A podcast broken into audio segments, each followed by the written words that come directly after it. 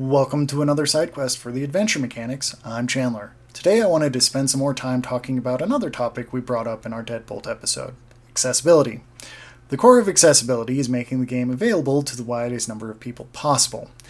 This isn't the same as approachability, however. This is, you know, making the mechanics and gameplay clear and understandable. There is a case to be made that accessibility and approachability are in fact the same thing, but I don't think they are. It is possible to make a game's controls and visuals accessible to everyone, yet still be obtuse and have topics that make the game almost completely unapproachable to most people that try to play it. A walking simulator that tackles tough topics like a person's role in society or one's own mortality would be a good example of what I'm talking about. But if you think I'm making a distinction without a difference, let me know in the comments.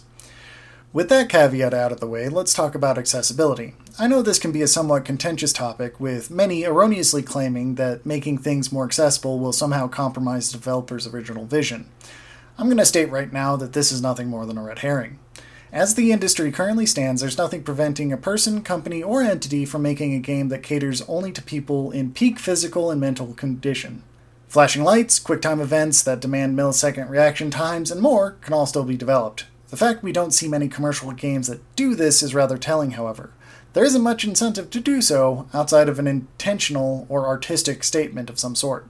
Moreover, those who are arguing that making a game more accessible only diminishes their experience in the game are arguing from bad faith.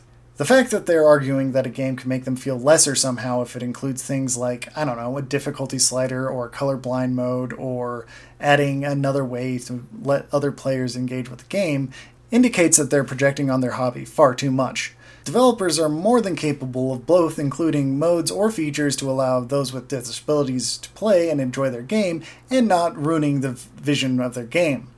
Sometimes those features even add to the game and make it more enjoyable to play, such as the colorblind mode in Fortnite. Blending in using ridiculous skins may have been an unexpected feature in the game and probably not intended by the developer themselves, but not everyone was capable of seeing them. The fact that the colorblind mode began to be used by those without colorblindness to combat that abuse was just a happy side effect. Having a hard game for the sake of being hard is one thing.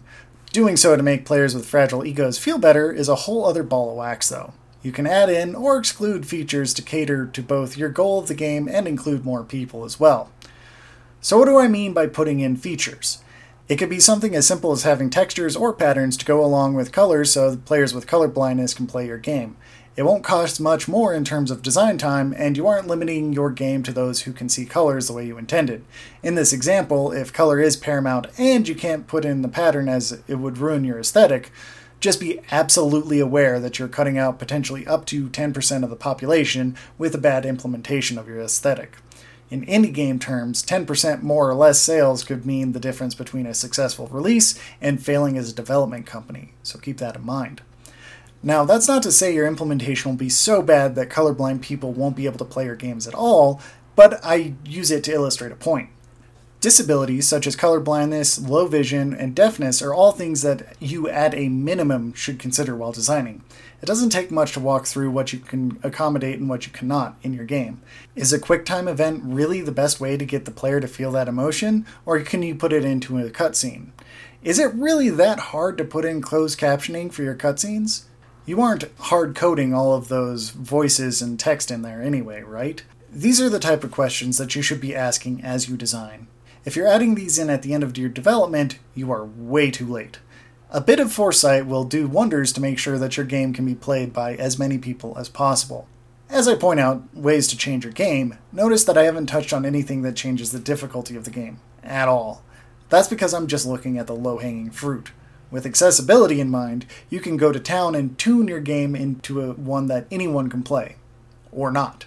It's entirely up to you how much effort you put into including everyone.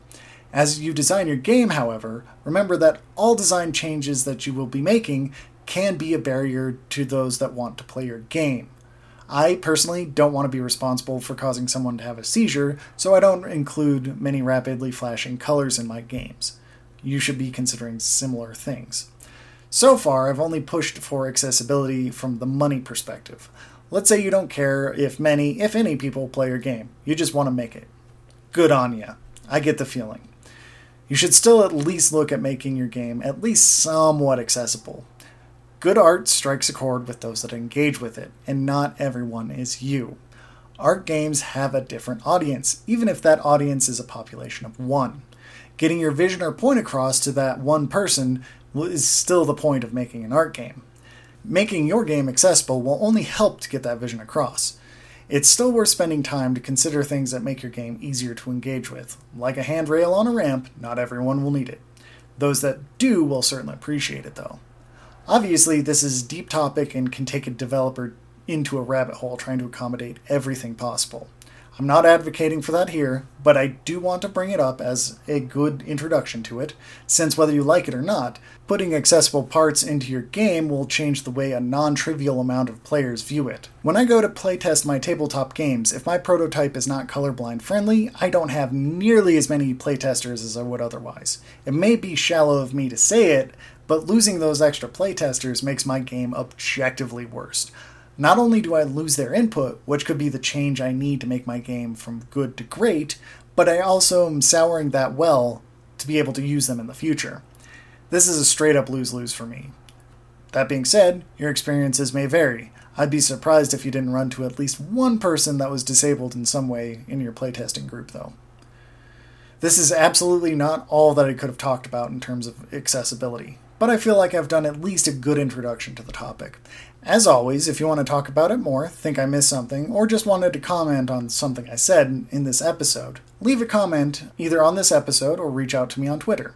My handle there is at JCSIRRON, JC I'm still Chandler, and thank you for listening to this side quest. I'll talk to you next time.